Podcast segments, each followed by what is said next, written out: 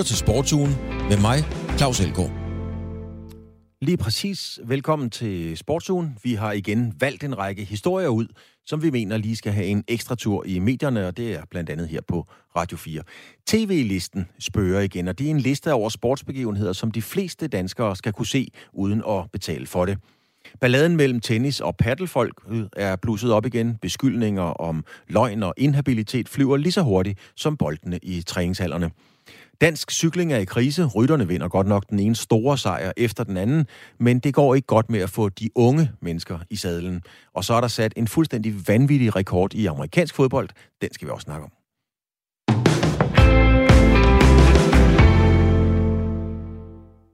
Skal Danmark igen have en såkaldt sportsliste, som gør det muligt for størstedelen af befolkningen at følge med i eksempelvis fodboldherrenes VM-kvalifikation?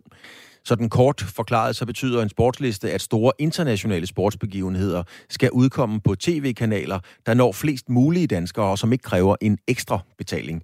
I praksis må man sige, at det er DR og TV2 i Danmark, og konkret betyder det, at DR og TV2 så skal have første ret til køb, altså men skal byde en konkurrencedygtig pris for så også at få rettighederne. Søren Søndergaard, velkommen til. Jo, tak. Du er kulturoverfører for Enhedslisten, og I ønsker en form for sportsliste tilbage. Hvorfor det? Ja, altså, øh, hvad det ender med, det får vi se, men vi er gået i gang med at, øh, at undersøge området, fordi at vi synes, det er et problem, at øh, vi, vi kan komme til at stå i en situation, hvor øh, landsholdets kampe, herrelandsholdet, kvindelandsholdets kampe, ikke kan ses af den store del af befolkningen, øh, medmindre man tegner abonnement på et eller flere øh, forskellige, øh, øh, forskellige øh, tv-selskaber. Og det har vi så Øh, stillet en række spørgsmål om for at få det, for, det, for at få det afklaret.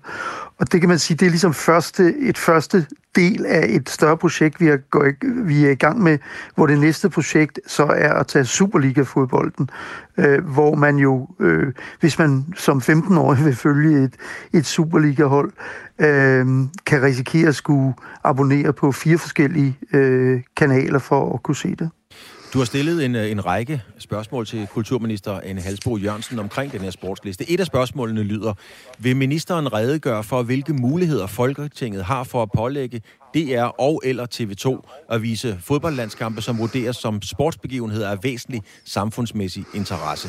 Hvorfor er det samfundsmæssigt vigtigt, at man kan se landsholdet spille en fodboldkamp mod Moldavien eller Moldova, som det hedder det?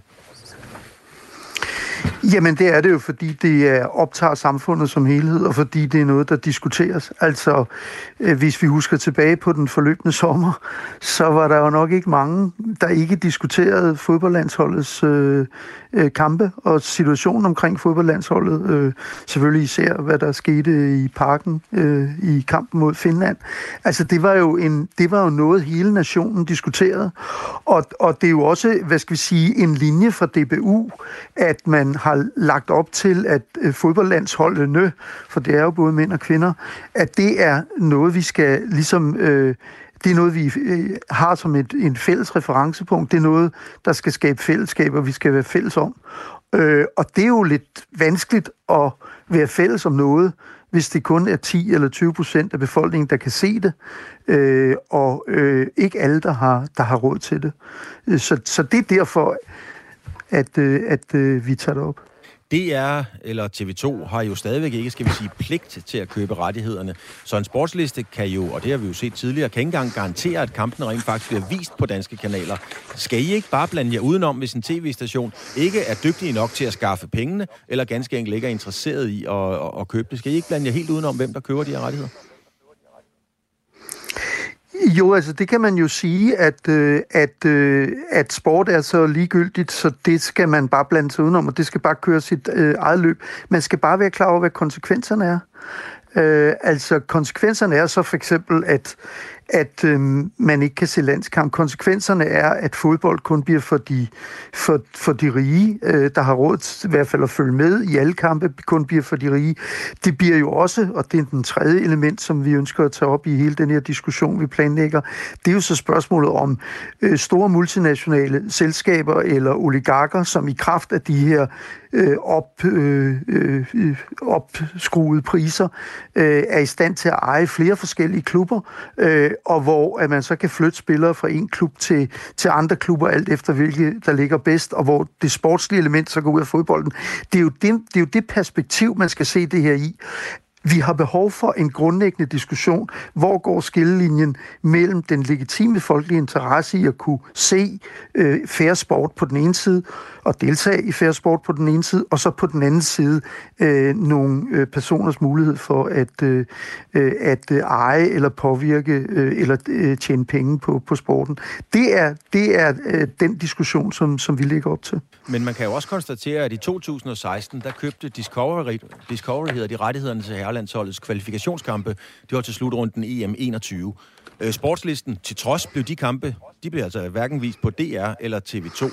Så man kan sige, hvis det har så stor folkelig interesse, er det så ikke rimeligt at sige til folk, jamen, så må I betale 129 kroner om måneden for at kunne se det, ligesom hvis I vil abonnere på Jyllandsposten, Berlingerne, eller hvad man har lyst til at læse?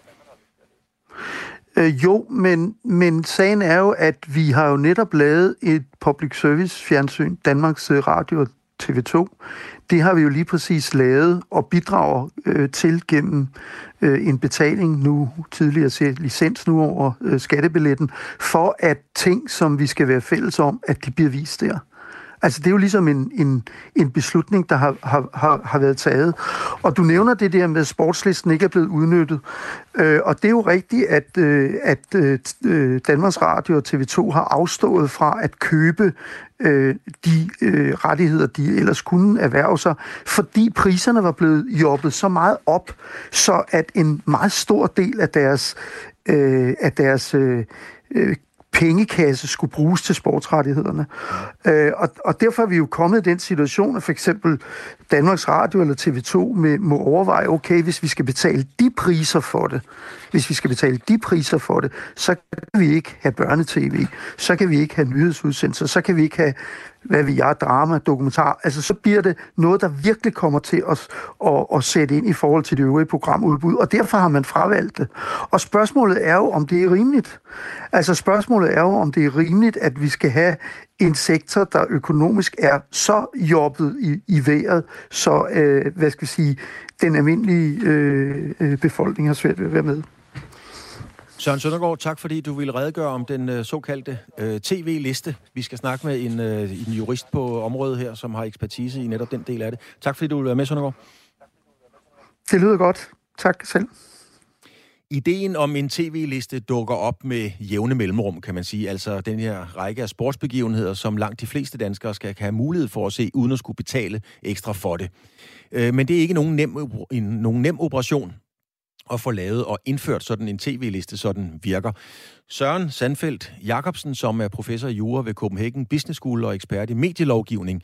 Søren Sandfeldt Jacobsen, velkommen til. Tak skal du have. Du er også forfatter, medforfatter, forfatter til bogen om dansk og international øh, sportsret. Søren Sandfeldt Jacobsen, tv-listen er prøvet før. Øh, hvorfor er det ikke lykkedes at få den til at virke, skal vi sige, efter hensigten? Ja, der har været for mange praktiske problemer, øh, altså egentlig med at udføre det her. Hvordan pokker skal det virke i den virkelige verden?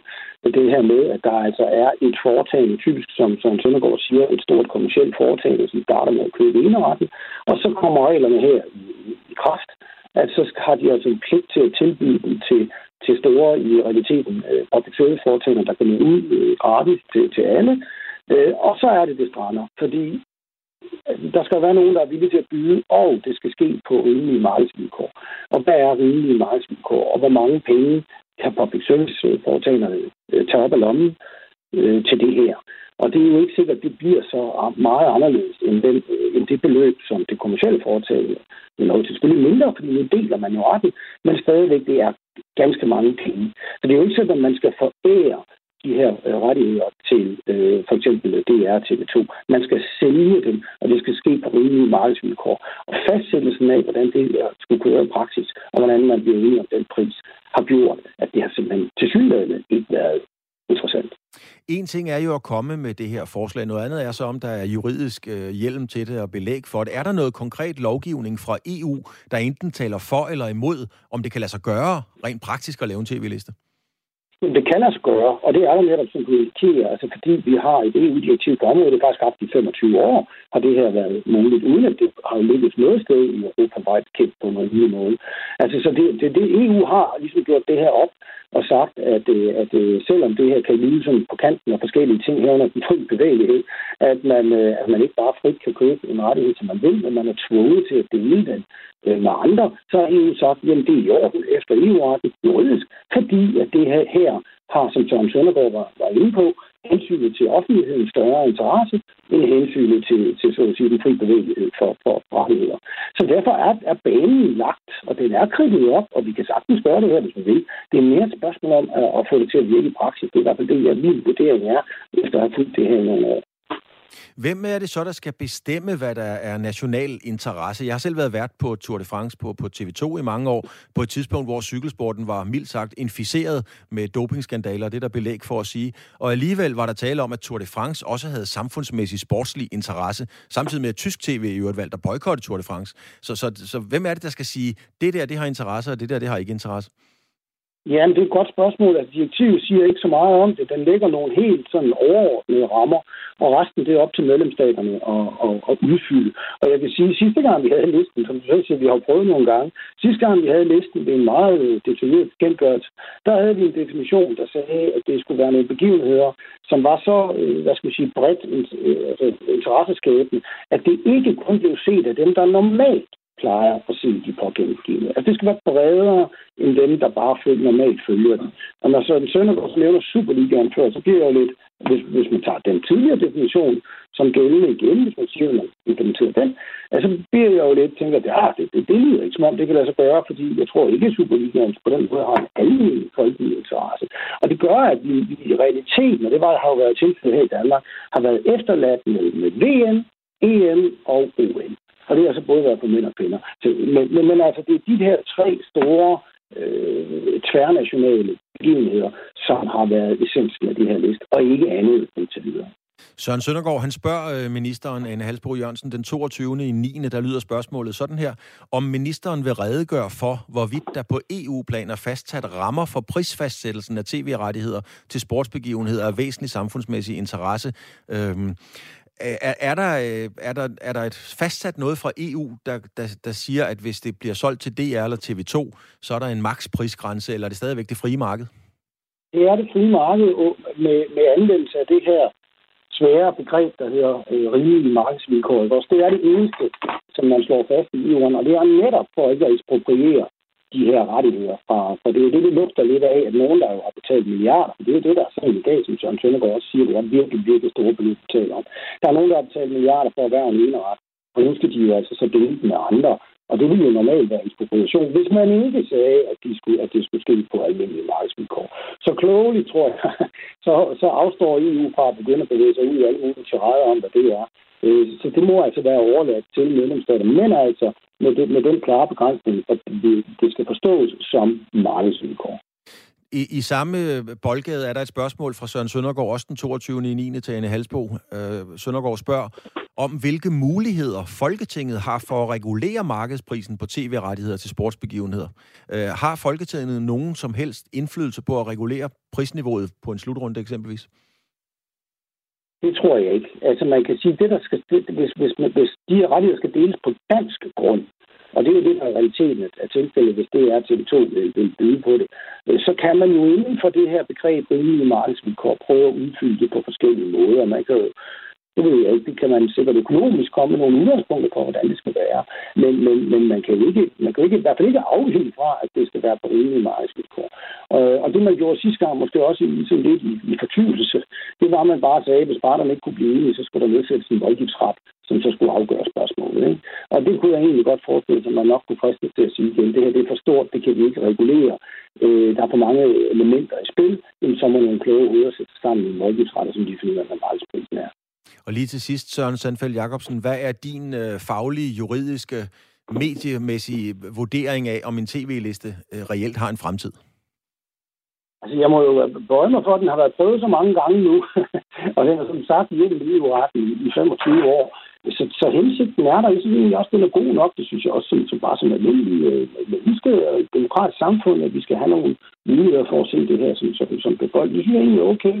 Øh, men det er klart, det bliver svært at få det her til at, øh, at virke i praksis. Men det betyder ikke, at man ikke skal, man ikke skal forsøge igen. Men øh, man skal tænke sig rigtig godt om, øh, når man gør det. Det ved jeg godt have lidt let, at sige, men, men det er min budskab derfra. Tænk jeg godt om. Det er altid et godt råd at tænke sig godt om, uanset hvad det er, man skal pusle med i tilværelsen. Søren Sandfeldt Jacobsen, professor i Jura, CBS øh, og ekspert i medielovgivning. Tak fordi, at du havde mulighed for at være med. Det er velbekomme.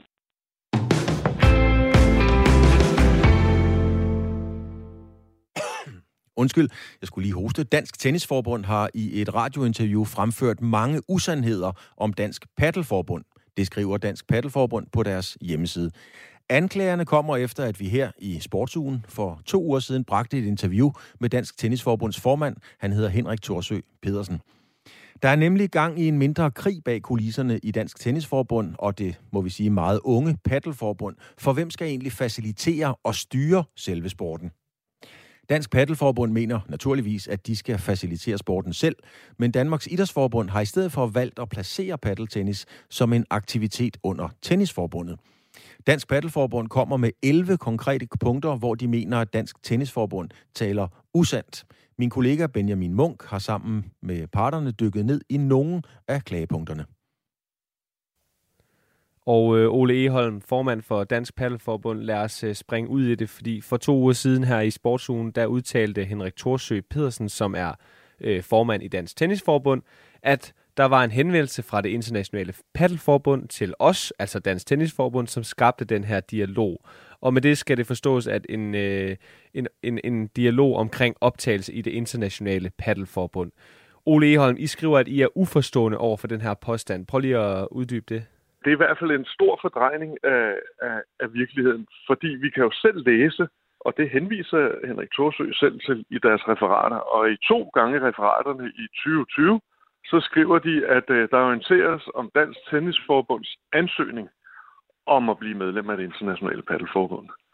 Øh, så, så ved jeg ikke rigtigt, om øh, det er rigtigt at fortælle, at det, det handler om en henvendelse fra det internationale paddelforbund til Dansk Tennisforbund, når de selv i deres egne referater direkte skriver, at det er dem, der har søgt om at blive medlem af FIB.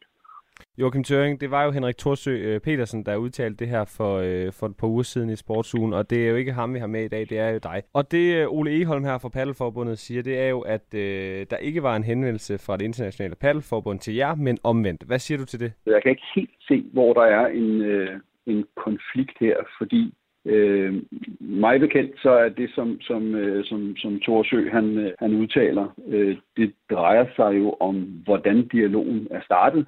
Øh, det, er jo, det, er jo, det er jo indiskutabelt, at vi har ansøgt, men, men, men dialogen med Paddelforbundet øh, i, i forhold til, hvordan øh, Torsø har, har, har udtalt sig tidligere, det går jo på, at, at, at dialogen er startet ved, ved, ved, en, øh, ved, ved en henvendelse fra, fra, fra Paddelforbundet. Så jeg kan egentlig ikke se, hvor, øh, hvor der skulle være en, en konflikt her.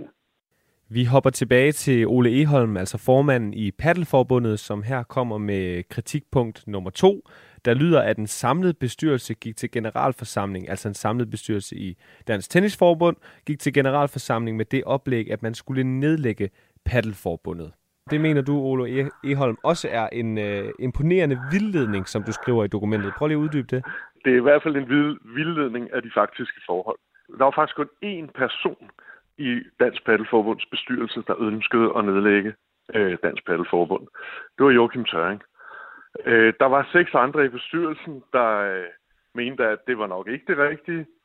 Øh, men Joachim Tøring han fik trumfet igennem øh, netop med henblik på, at han nu havde lavet en aftale med DGI om paddelsporten udenom Dansk Paddelforbund, at, øh, at forslaget skulle på generalforsamlingen. På den generalforsamling, der siger Henrik Thorsø, at øh, der var kræfter Der var nogle kræfter, der ikke ønskede at nedlægge Dansk Paddelforbund.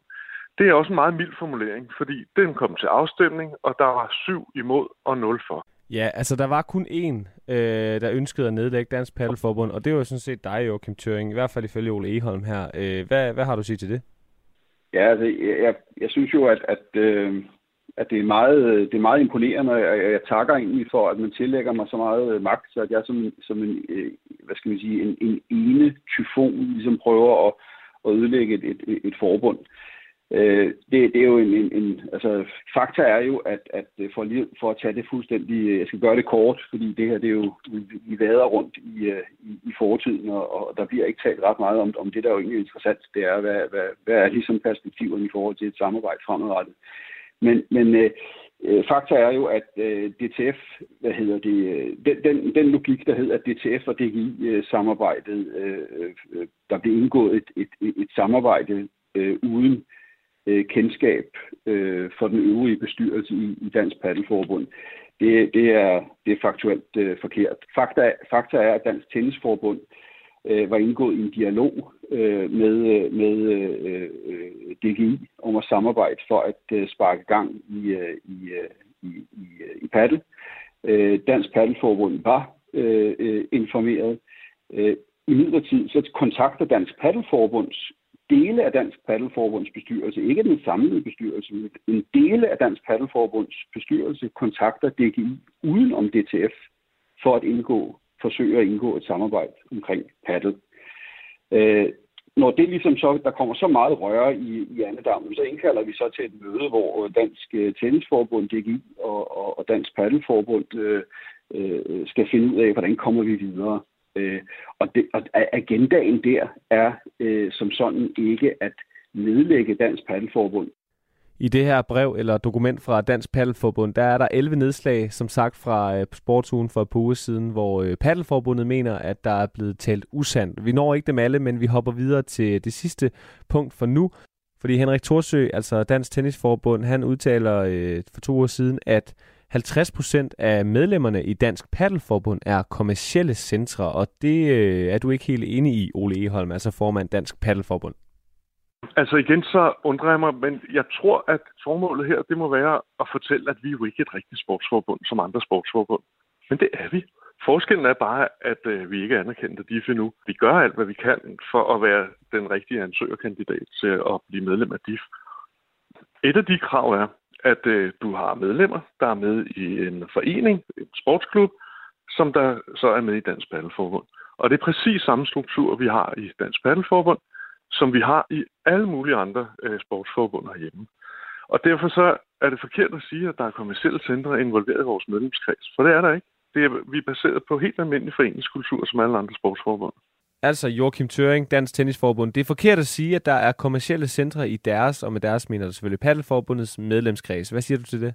Det, det der er tale om her, det, det er en, øh, jeg ved ikke, jeg ved ikke, om vi skal kalde det for en, øh, for en misforståelse, eller, altså det, der er ingen tvivl om, at, at, at øh, man, man, man, kan ikke have en, øh, man kan ikke have et forbund, der har en, en, en, øh, en kommersiel aktør som et, øh, som et øh, medlem. Det som øh, Torsø, uden jeg skal gøre mig helt, øh, helt klog på vinklen, men det han, han mener i den her forbindelse, og som, som jo er meget, øh, øh, hvad hedder det, øh, karakteristisk for, hvordan paddle bliver spillet på nuværende tidspunkt, det er, at det foregår i kommersielle centre, og der er øh, øh, medlemmer på, øh, på både i, i Dansk Paddelforbund og i, øh, i øh, Dansk Tennisforbund, som øh, dyrker deres, øh, altså som primært dyrker deres øh, foreningsaktivitet i kommersielle øh, øh, centre.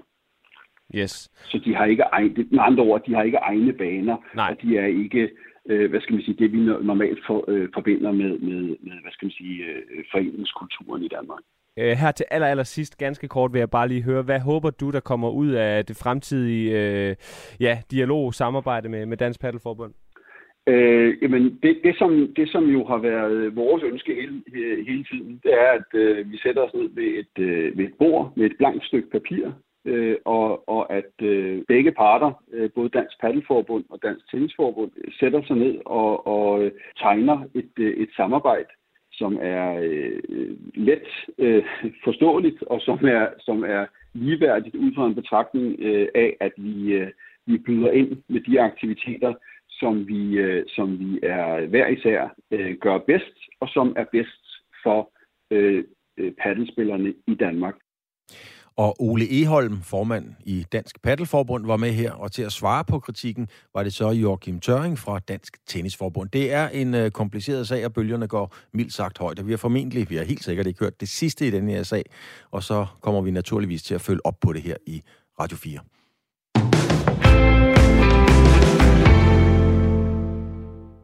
Dansk fodbold har fået den største sponsoraftale nogensinde. Forenet Kredit bliver nemlig ny sponsor for DBU, hvor foreningen både vil støtte kvinde- og øh, herrelandsholdet med det samme beløb. Sponsoratet løber op i ca. 11 millioner kroner årligt. Samarbejdet er allerede startet og løber frem til 2025. Vi havde historien op at vende i vores fodboldmagasin her på Radio 4. Det hedder 4 på foden. Og her er det først DBU's kommercielle direktør Ronny Hansen, der forklarer, hvad sponsoratet kommer til at betyde. Vi er en del af noget større, og det er vi i dag sammen med øh, Forenet Kredit. Der er tale om en aftale, hvor der investeres i bredden i DBU's fodboldskoler, i kvinde- og i herrelandsholdene. Det er vi rigtig, rigtig glade for. Lige inden uh, truppen til de kommende landskampe, der kunne DBU løfte sløret for en uh, ny stor partner, eller det vi andre uh, dødelige mennesker jo kalder en uh, sponsor. Forenet Kredit, der er en uh, forening for kreditkunder i uh, nykredit og totalkredit, de er fremover sponsor for alle uh, DBU's dele. Kvinde- og herrefodbold, elite og bredde, hele balladen. Goddag, Ronny Hansen. Goddag kommersiel direktør i DBU med fingrene dybt nede i skabelsen af den her øh, aftale, vi taler om her i dag. Jeg kunne egentlig godt tænke mig lige til at starte med at få den konkretiseret en lille smule. Altså, hvad er det konkret, den betyder for jer i DBU og jeres øh, arbejde, den her aftale med Forenet Kredit? Nå, men den betyder jo, at vi kan lave øh, endnu mere af det arbejde, vi laver i forvejen. Det betyder, at vi kan udvikle begge landshold, så de bliver endnu dygtigere og endnu bedre og får nogle bedre rammer. Det betyder, at vi kan gøre fodboldskolen endnu mere fantastisk, og så betyder det ikke mindst, og det er jo det, der er lidt det nye her, det betyder, at vi kan lave nogle rigtig gode projekter ude i breddefodbolden, altså helt ude ved klubberne. Og så lad os, lad os lige komme ind på det med aftalen. Jeg talte tidligere i dag med Louise Mogensen, og normalt når I, hun er direktør i Forenet Kredit, normalt når I skriver under med nye partnere, så er det jo øh, kommersielle virksomheder, som øh, så, så, hvor meget sådan noget koster, det er lynhurtig konkurrence og alt muligt andet. Det skønne ved, når det er forenet kredit, det er jo det er en forening, som man faktisk kan få at vide, hvad tingene koster. Og hun siger, det, det er 9 millioner om året plus moms, øh, man betaler til, til DBU den her aftale. Det gør man indtil til 2025. Kan du ikke prøve at sætte mig ind i, hvor stor er den her aftale i forhold til, øh, til andre tidligere partnerskaber?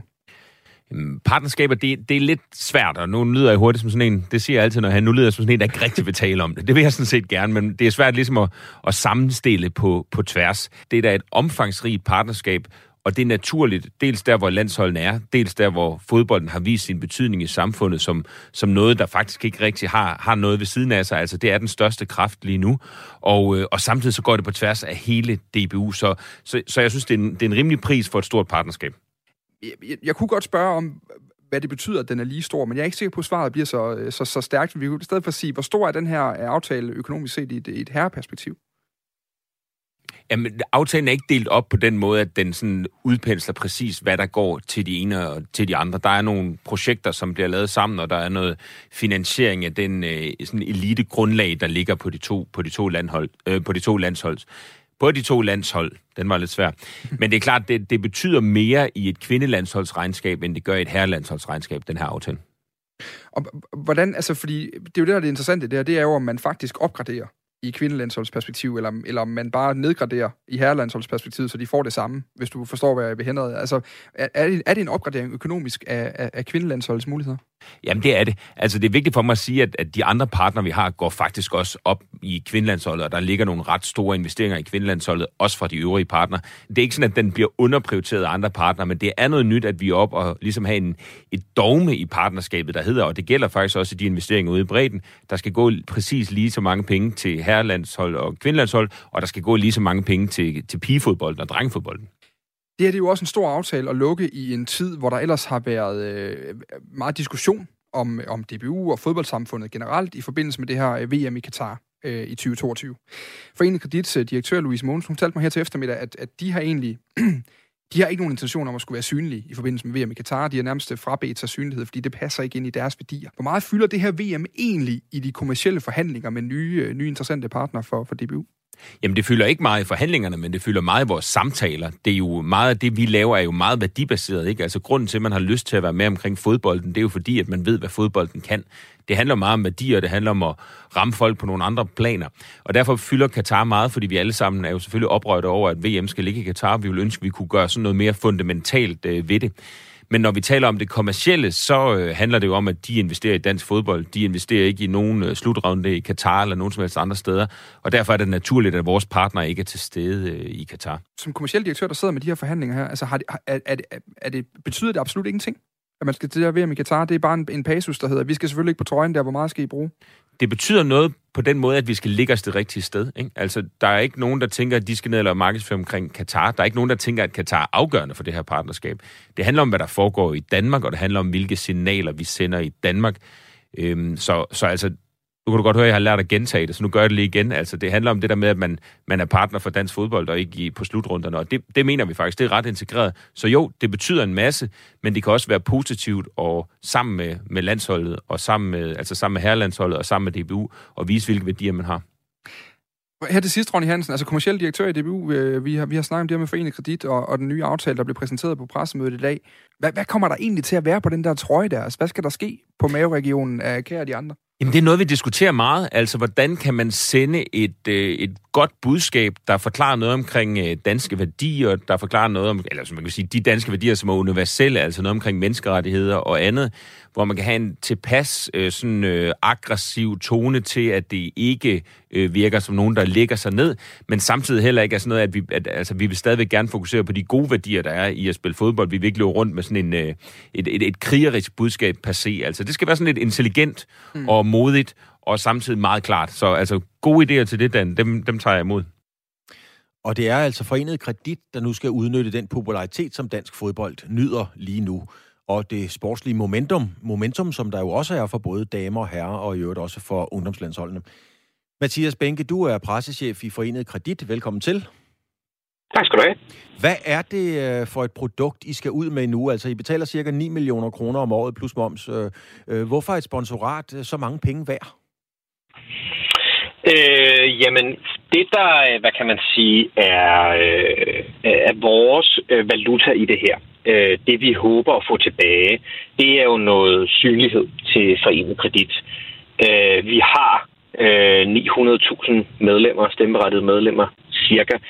Og øh, jeg kan godt afsløre, at det er ikke alle 900.000, der er klar over, at de har den stemmeret. Og det er jo selvfølgelig noget af det, vi håber, at, vi kan, at, at det her partnerskab kan bidrage til at ændre med. Så kan man sige, hvorfor det koster øh, så mange penge, der tror jeg også en, en del af, af forklaringen så vi i, øh, i sommer, hvor populær fodbold er nu. Hvor meget sammenhængskraft vi kan se øh, når det går godt under en øh, slutrunde for HB, ser vi det samme med til næste år, når kvinderne skal afsted. Øh, så så det, det, det tror jeg, altså det er jo også i vist omfang udbredt efterspørgsel. Det er en populær vare, vi har, øh, vi har fået. Men det er også en kontroversiel vare, fordi at, som min kollega Dan Grønbæk talte om og refererede til din direktør, Louise Mogensen, øh, så skal I ikke, der er jo et VM i Katar, som jeg lagde mærke til, Mathias, du meget behendeligt øh, snakkede udenom, øh, og, og meldingen fra direktøren er, at I skal ikke være synlige i Katar. Prøv at forklare mig, hvad det er for nogle overvejelser og betragtninger, I har besluttet ud fra, når I ikke skal være synlige i Katar. Øh, det, har, det har sådan set aldrig været et tema øh, og skulle være synlige. Altså vores, øh, vores partnerskab er så strikket sådan sammen, at vi for øh, kvindelandsholdet har et øh, logo på deres øh, træningstøj. Øh, det har vi ikke på herrene, og, og det er, hvad kan man sige, øh, det, det er sådan set slutrunder øh, uagtet. Øh, så hvis vi skulle lave noget under Katar, så skulle det være noget, vi så at sige proppet oveni. Og det er jo meget nemt at tage den beslutning for os, at øh, det gør vi ikke. Katar rimer rigtig dårligt på de værdier, vi gerne vil øh, kommunikere i det her partnerskab, som er foreningsliv og demokrati. Øh, det er i hvert fald ikke de sådan ting, jeg lige umiddelbart forbinder med Katar. Peter Fraglund, der er branding-direktør i øh, Arbejdernes Landsbank, som jo også er en stor sponsor i, i DBU, har her i programmet sagt, at øh, de laver ingen aktiviteter. Altså til slutrunder er det meget normalt, at en samarbejdspartner inviterer andre samarbejdspartnere, vipper og så videre på en tur ud for at se et fodboldlandshold. Det gør man ikke i, i, i Arbejdernes Landsbank. Hvad gør I? Har I øh, gæster i Katar? Vi skal ikke til Katar, øh, hverken nogen fra foreningen, eller nogen af vores datterselskaber, eller nogen af vores partnere. Øh, det, øh, uden at, at kunne tale fuldstændig på andres vegne, så er jeg ret overbevist om, at det gør sig gældende for i hvert fald de fleste sponsorer i DBU. Øh, det, er også, det var DBU's eget oplæg også, øh, så, det, så det er ikke... Øh, vi, vi behøver ikke engang opføre os heroisk for, øh, for at slippe for at komme til, til Katar. Altså, det er jo heller ikke... Øh, det er jo heller ikke positive værdier for DBU. Altså, det, det må man jo være ærlig at sige, at, øh, at Katar rimer ikke særlig godt på, øh, på nogle af vores to organisationer. Tak skal du have, Mathias Benke, pressechef i Forenet Kredit. Tak fordi du vil øh, tage os med ind i jeres overvejelser i, og hvordan man skal udnytte det her store sponsorat. Tak for det. Det var så lidt.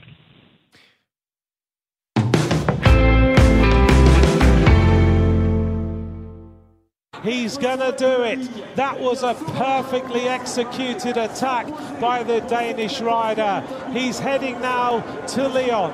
It's going to be another victory for Team Sunweb. Get ready. The Danish dynamite Soren Krag Andersen wins in Lyon. What a ride. Danish Dynamark, Søren Krak Jacobsen. Det er fantastisk. Dansk cykling vader i sportslig succes, både på landevej og som også på banen. Igen og igen kommer de danske ryttere først over stregen i store og klassiske løb. Og hver gang modstanderen ser en rød trikot med hvide striber, så skaber det både æresfrygt og respekt. Alligevel forudser Danmarks Cykelunion en krise i nær fremtid. Det er lidt af en bombe under systemet, sådan siger Morten Bennekov, der er elitechef i Danmarks Cykelunion. Elitechefen refererer til, at det er svært at rekruttere unge cykelryttere. TV2 Sport har fået tal fra Danmarks Cykelunion, som dokumenterer, at færre og færre børn og unge under 18 år vælger at gå til eksempelvis landevejscykling. Helt konkret var der i 2012 1.700 unge aktive i sadlen, men det tal var ved udgangen af 2020 faldet drastisk til lige over 1.000 rytter, og det svarer altså til et fald på 40 procent midt i en succestid. Sune Bang, du er branding- og kommunikationsekspert. Velkommen til dig. Tak skal du have. Er det ikke et attraktivt produkt, Danmarks Cykelunion råder over, siden det ikke kan lykkes at rekruttere unge mennesker? Jo, det er et sindssygt attraktivt produkt. Altså, vi har jo simpelthen siden, ja, jeg ved ikke, altså også tilbage med Bjarne Ries, men altså Fuglsangs øh, sølvmedalje i, i Rio, og øh, Mads Petersens VM-medalje, og Vingegaard her i, i sommer. Altså det, vi, vi bliver jo ved og ved og ved, og nu her senest øh, bronzen der i VM. Altså det er jo, vi, vi bliver ved og ved og ved med at levere nogle fantastiske resultater som et lille fladt land. Det er helt, helt vanvittigt. Så det er et ekstremt attraktivt produkt. Når det så ikke lykkes at rekruttere de unge mennesker midt i det her øh, meget attraktive, flotte produkt, øh, er det så ganske enkelt fordi, at man i Cykelunionen ikke er dygtig nok til at udnytte det? Nej, det, altså det, det, det, det, kan man, det kan man ikke sige så firkantet. Altså der, øh, man kan jo altid, den der klassiske, man kan altid gøre det bedre.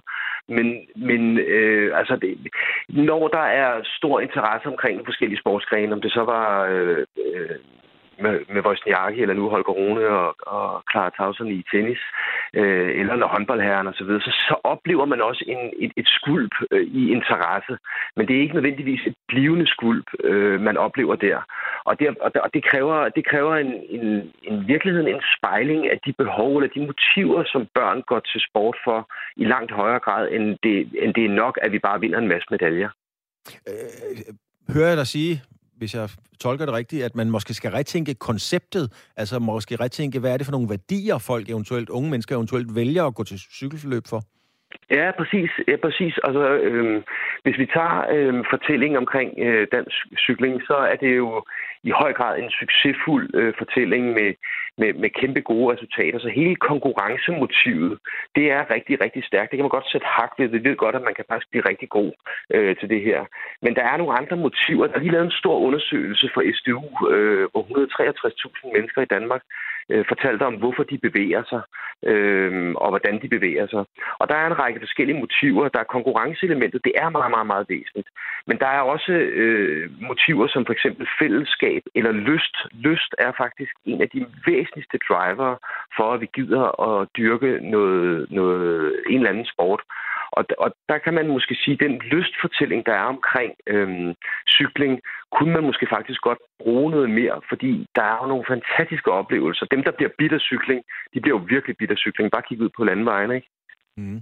Altså, Unbang, jeg kan godt se for mig en, en håndboldhal med et tredje, fjerde hold øh, for nogle unge mennesker, eller en fodboldbane, hvor man løber og hygger sig, og så spiller man om søndagen og er glad, hvis man vinder, og lidt ligeglad med, hvis man tager.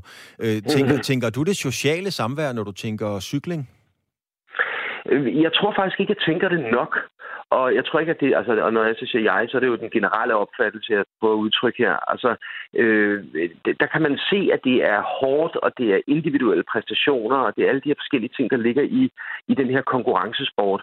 Men i virkeligheden ligger der i cykling, og faktisk også mange andre sportsgrene, nogle ufattelig store fællesskabsoplevelser. Øh, og hvis du er et lille Øh, hvis du er et barn eller en ung øh, øh, person, så er kammeratskabet jo ekstremt væsentligt. Altså det er, det er noget af det, den der personlige relation, det er det væsentligste til, at man Øh, går fra den ene sportsgren til den anden. Det så vi faktisk med nogle af de individuelle sportsgrene, som for eksempel tennis, der led i nogle år, øh, fordi at de simpelthen ikke kunne lokke med de samme oplevelser, som for eksempel håndbold og fodbold kan. Og der, der tror jeg, at cykling faktisk har en åben dør, der, øh, der, der burde gås ind af i, i, i højere grad. Fordi der er nogle kæmpe oplevelser, når man, når man faktisk cykler sammen. Hvis du skulle lave sådan en branding, øh, en værvekampagne for, for, for Danmarks Cykelunion, nu er det lidt fejt at spørge dig om det, Sune, fordi det har jeg ikke forberedt dig på, men jeg kommer bare Nej. til at tænke på, vil man så bruge et, et Bjarne Ries, en, en Søren Krav, en, en Mads Petersen som ansigt til at fange, eller vil du så slå på, på noget andet? Altså, det, der er ikke nogen tvivl om, de kendte stjerner, de betyder rigtig meget, fordi dem sidder vi og kigger på, dem dyrker vi og, og glædes med og, og tristes med, eller hvad vi nu kalder det. Altså, det, det, der, det, det, det, er, det er et effektivt værktøj også at bruge dem og aktivere dem i, øh, i, i værvning. Men, men jeg tror i høj grad, at den fællesskabende følelse, den lystbetonede følelse, den kræver i høj grad også en, en form for identifikation, så man som barn kan se sig selv være nede i det. Altså, det er jo ikke sådan, at der mangler fædre i Danmark øh, i forhold til at skulle øh, motivere deres børn for at cykle, fordi mange fædre cykler selv. Øh, og øh, der er også flere og flere kvinder, der begynder at cykle. Øh, men, men, men, men der er det altså fællesskabet i højere grad det om, at nu skal du have de bedste ben øh, på heden, var lige ved at sige i øjeblikket. Det, det er bare... Øh, det, den fortælling er der allerede. Det er den fællesskabende fortælling, der, der, der skal dyrkes. Jeg bed mærke i, at øh, det er jo en negativ ladet historie, kan man sige, når Bennekov går ud og siger, at medlemstallet falder. Øh, det, det er jo selvfølgelig en negativ historie. Ja, er, er, er det ja. en almindelig strategi, hvis man skal ud og værve og komme med en, med en skal vi sige, en negativ historie? Nej, altså øh, nu Morten Bennekov er en fantastisk øh, dygtig øh, person i, i den her sportsgren, øh, men rent kommunikationsmæssigt vil jeg nok sige, at det ikke er den mest attraktive fortælling at komme med. Øh, det ville det måske være, hvis det var over for politikere eller andre, at nu skal vi råbe vagt i gevær omkring det her. Det er meget sjældent, man ser øh, øh, en, en afladsfortælling eller en, en knap så succesfuld fortælling være med til at tiltrække flere folk. Man ser det, man, vi har set det nogle få gange øh, igennem tiden, hvor nogle virksomheder, Irma for eksempel, der var ved at lukke for mange år siden, ligesom sagde, nu er det ved at være tid. Øh, og så begyndte folk at vælte til, fordi de sagde, at vi skal da holde fast om Irma, men det, det, det, du kan ikke bruge det samme eksempel, når du skal tiltrække mange mennesker til at dyrke noget hver i det eneste dag. Der er det, der er det altså den positive, succesfulde fortælling omkring øh, konkurrencedelen, om vores fantastiske position i verden, og så samtidig også det fællesskabende, lystbetonede, der ligger nedenunder. Sune Bang, branding og kommunikationsekspert. Tak fordi du havde mulighed for at være med. Jamen selv tak. Det er altså det produkt og de udfordringer, som Danmark Cyklun står overfor i, øh, ifølge Sune Bang, der er branding- og kommunikationsekspert, øh, som sagt. Jeg skal lige høre, hvad der blev sagt til mig ude i regien, om vi har den næste gæst med. Vi har ikke Martin Elbjerg med endnu. Okay, han er med derude, så jeg læser lige videre. Altså Sune Bang, branding- og kommunikationsekspert, øh, har ligesom redegjort for, hvad det er for nogle udfordringer, Cykelunionen står for. Øhm, og det, der er en faldende, øh, skal vi sige, interesse for unge mennesker, den er meget, meget konkret. Men hvad gør Cykelunionen så for at løse problemet? Nu kan jeg sige goddag til dig, Martin Ellebjerg Petersen. Jeg har fået at vide, du er der. Er det rigtigt? Det er korrekt. Det er dejligt. Goddag, Martin ja. Elbjerg. Du er direktør i Danmarks Cykelunion. Øh, og jeg er selvfølgelig ja. godt klar over, selvfølgelig ved jeg godt, at I ikke bare sådan sidder med hænderne øh, i skødet og tænker, det er godt nok ærgerligt, øh, og selvfølgelig gør I noget ved det. Hvad gør I helt præcist nu for at få, hvad er det for en strategi, I bruger for at få de unge tilbage i sadlen? Ja, men altså først vil jeg lige sige, at øh, det, som Morten Bennekov, han, han øh, spørger, eller snakker om, i, i øh, han bliver interviewet mandag morgen, det er jo på bagkant af landevejs-VM, og han bliver spurgt jo konkret til, hvordan ser det ud på landevejen, og han så siger, at vi har en udfordring omkring øh, rekruttering af, af børn og unge, øh, så er det med henvisning til, til landevejen, fordi vi har faktisk ikke et faldende medlemstal øh, af, af børn og unge, og vi kan egentlig faktisk se fra, fra i år til sidste år, kan vi allerede nu se, at vi har flere børn, øh, der køber licens, end der har været tidligere. Øh, og det, det, der, hvor vores udfordring ligger, den, det er, at det er på landevejen, at vi ser et fald. Til gengæld har vi nogle af de andre øh, discipliner, hvor, hvor vi ser en stor stigning, øh, særligt på, på mountainbike. Så, så, så lige inden sådan, at vi får, øh, får den talt helt ned, som om det, det er, bare er, er på vej ned af det hele, så vil jeg sige, at mountainbike er virkelig på vej opad, og det er selvfølgelig også noget, vi er glade for, og i øvrigt, vi, som vi kan bruge i vores, øh, i, i vores øh, historie og vores fortælling om, øh, hvor, hvor god en sportscykling er. Sune Bang, øhm, Sune Bang siger, at ja. man måske skal overveje og gentænke konceptet. Altså, hvad er det for nogle værdier, man skal slå på, øh, for at få de unge mm. mennesker i, i sadlen? Er det, er det en vej, I tænker eller arbejder i, eller overvejer? Altså, øh, vi er i hvert fald øh, sådan meget optaget af at øh, og, og, øh, jeg vil ikke sige, bruge den succes, vi har, men i hvert fald at, at løbe videre med på den succes, vi har øh, i, på landevejen og også i de andre discipliner, ved jeg egentlig at sige, at den, cykling er, er måske ved at blive øh, tæt på at blive Danmarks nationalsport. Øh, vi kan se, hvor en kæmpe folkelig opbakning har lige været til VM, hvor der stod øh, øh af, af danske fans og jublede ud foran bussen i, i faktisk en time eller to efter, det var afsluttet. Så vi vil jo selvfølgelig se, se, om vi kan bruge øh, den glæde, der er ved cykling. Ikke kun, når, når vi vinder medaljer på, øh, til VM og OL osv., men også øh, øh, ude på landevejene, hvor der kører rigtig, rigtig mange, øh, som ikke er medlem af klubber, til at sige, at cykling er, er, det er konkurrence, men det er også noget andet. Og jeg hørte også ham tale om, om, øh, om fællesskab og identitet, og, og, og sådan nogle ting øh, kunne jeg i hvert fald godt tænke mig, at vi, vi også prøver at kigge endnu mere ind i at sige, hvad, hvad er det, du får ud af at, at, at blive cykelrytter.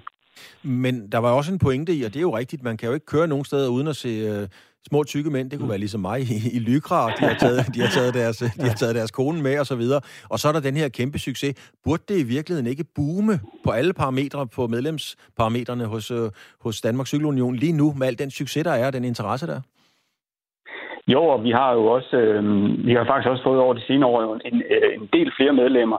Øh, vores udfordring er, at de med, flere medlemmer, vi har fået, de har en anden aldersgruppe end dem, som vi taler om nu altså øh, børn og, og ungdomsrytterne. Øh, fordi øh, dem, du siger selv, det, det er nogen, øh, det er ligesom du og jeg, nogen, der er, øh, nu kan jeg ikke huske hvor gammel du er, Claus, men, men øh, plus 40, plus 50, og måske var et kilo eller to for meget, som kører derud og glædes ved det. Men vi, vi skal have børnene ind og cykle, fordi det er jo dem, der, det er jo dem, der skal være øh, den nye øh, Michael Valgren, eller, eller Michael Mørkøv, eller hvem, hvem det måtte være. Så, så målgruppen er jo øh, faktisk ikke dem, som vi ser ude på vejen, øh, men det er deres øh, børn som vi skal have ind og, og, og, og blive medlemmer af vores klubber og komme til at køre vores cykelløb. Men nu siger du selv, at de skal være den nye mørkhår eller den nye valgren. Men er det lige præcis der, hvor I rammer forbi skiven, hvis man også lytter tilbage til Sune Bang og siger, jamen dem, der vil køre om kap og køre stærkt, de skal nok komme af sig selv. Men, men de to er jo netop eksponenter for noget meget, meget elitært. Hvis man bruger dem som billeder, er det så ikke det elitære, man prøver at være, at være folk på? Vi bruger ikke kun dem som billeder. Vi, er, vi, øh, vi har lige i øjeblikket en, en, en kampagne, som kører øh, hen over landet, øh, som hedder Børnetur. Øh, den skulle egentlig have været sat i gang sidste år, men øh, på grund af det her corona, som vi alle sammen kender til, så måtte vi jo sætte den på pause. Men vi har faktisk øh, over de sidste fire måneder haft 1300 forskellige børn i, i, øh, i alderen øh, 8 til 14 år igennem øh, vores børnetursprogram, hvor vi, hvor vi simpelthen tager ud til forskellige kommuner og, øh, og i forbindelse sammen med den lokale cykelklub siger, prøv at komme og køre cykel, kom med din egen cykel, og de kører en, en kort runde øh, for ligesom at vise, at øh, nu kommer Tour de France til Danmark. Øh, det, det bringer noget særligt. Det, har, det er jo selvfølgelig irriterende, men det har en hel masse andre ting med også. Og, og derfor øh, har vi så inviteret øh, alle mulige lokale børn ud for at prøve at køre, køre på cykel. Netop for at at sige, at det er ikke kun øh, Michael Mørkøv eller øh, Valgren, det handler om. Det handler også om at prøve at køre på cykel. Det handler om glæden ved cykling. Det handler om, og i den her til, det her tilfælde bruger vi så øh, den gule farve og den øh, entusiasme, der er omkring øh, Tour de France, og det er som danskerne virkelig kan samles om, til at sige, at det her er noget særligt. Kom og prøv det. Kom og prøv det. Tak skal du have. Martin Ellebjerg Petersen, altså direktør i Danmarks Cykelunion. Tak fordi du havde mulighed for at være med. Selv tak.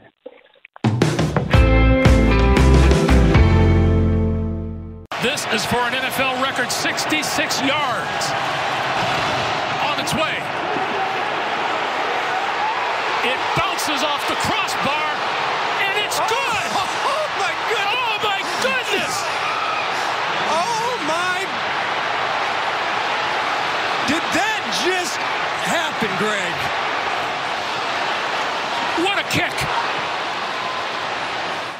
Det var stort, da NFL-spilleren Justin Tucker skrev sig ind i historiebøgerne i søndags, da han scorede et såkaldt field goal fra 60 meters afstand, eller 66 yards, som det hedder i NFL.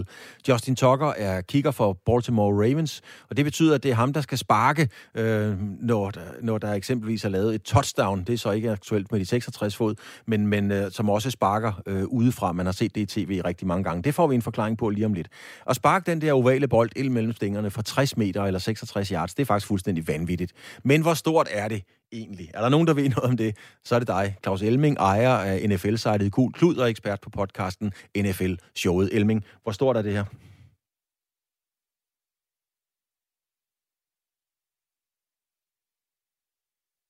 Jeg får lige at vide, at øh, Claus Elming lige er øh, faldet af, men at vi ringer ham op med det samme, og det handler altså om amerikansk fodbold. Det handler om Justin Tucker og et øh, og sparke den imellem stængerne fra 66 yards, altså over 60 meter. Og det er en af de, øh, af de helt store øh, en af de helt store præstationer, og jeg tror, at vi har Elming med derude nu. Er Elming med? Er du med os, Claus Elming? Nu, ja, jeg er med jer. Det er dejligt, Elming. Det er simpelthen så godt, som det kan være. Prøv lige at fortælle alle os, der bare nyder at se det, men ikke kender så meget til det. Hvor stort er de her 66 yards? Ja, det er langt. Det er meget, meget langt. Altså, det er så langt, at det er sparket fra en banehalvdel. Og øh, rekorden før øh, var på 64 yards øh, og blev sat for små 10 år siden. Så øh, der er langt mellem snapsene, når et field goal, øh, en field goal rekord skal stikkes. Men øh, det var ret naturligt, det blev Justin Tucker, fordi han har i lang tid markeret sig som NFL's øh, bedste kicker. Øh, men det kræver også en enorm stor tiltro af en træner at sætte en spiller ind øh, på egen banehalvdel og så sige, hey, spark den lige op mellem de der stænger. Husk, den skal over overlæggeren, som sidder i 3 meters højde, og der er altså kun små 7 meter mellem målstolperne. Hvis man sætter det her, Elming, ind i sådan et uh, historisk sportsperspektiv, så er der jo sat nogle uh, kæmpe rekorder. Bob Beamon sprang 98 ved OL i Mexico i 68. Roger Bannister brød det, der hedder The Miracle Mile, altså løb den på under fire minutter. Er vi helt deroppe på skalaen med det her? Nej, jeg ved, nej, det vil jeg ikke sige, fordi hvis man kigger sådan lidt, øh, for eksempel college football, så er der sparket et længere field goal, og det er jo bare et spørgsmål om det her, Øhm, øh, det er ikke så meget det, at han kan sparke det. Det er mere det, at han får chancen for det. Fordi man kan sige, for Beeman, når han ved, at han skal tage tilløb, og han skal springe det der, og han er med i OL. Men en kicker står på sidelinjen i mange, mange år. Øh, Morten Andersen fik aldrig nogensinde muligheden for en spark en, øh, en 66, og hans længste i NFL-karrieren var 60 eller 61. Han fik aldrig chancen. Øh, så det er et spørgsmål om, om du nogensinde får chancen. Nu havde vi faktisk i weekenden her to interessante situationer.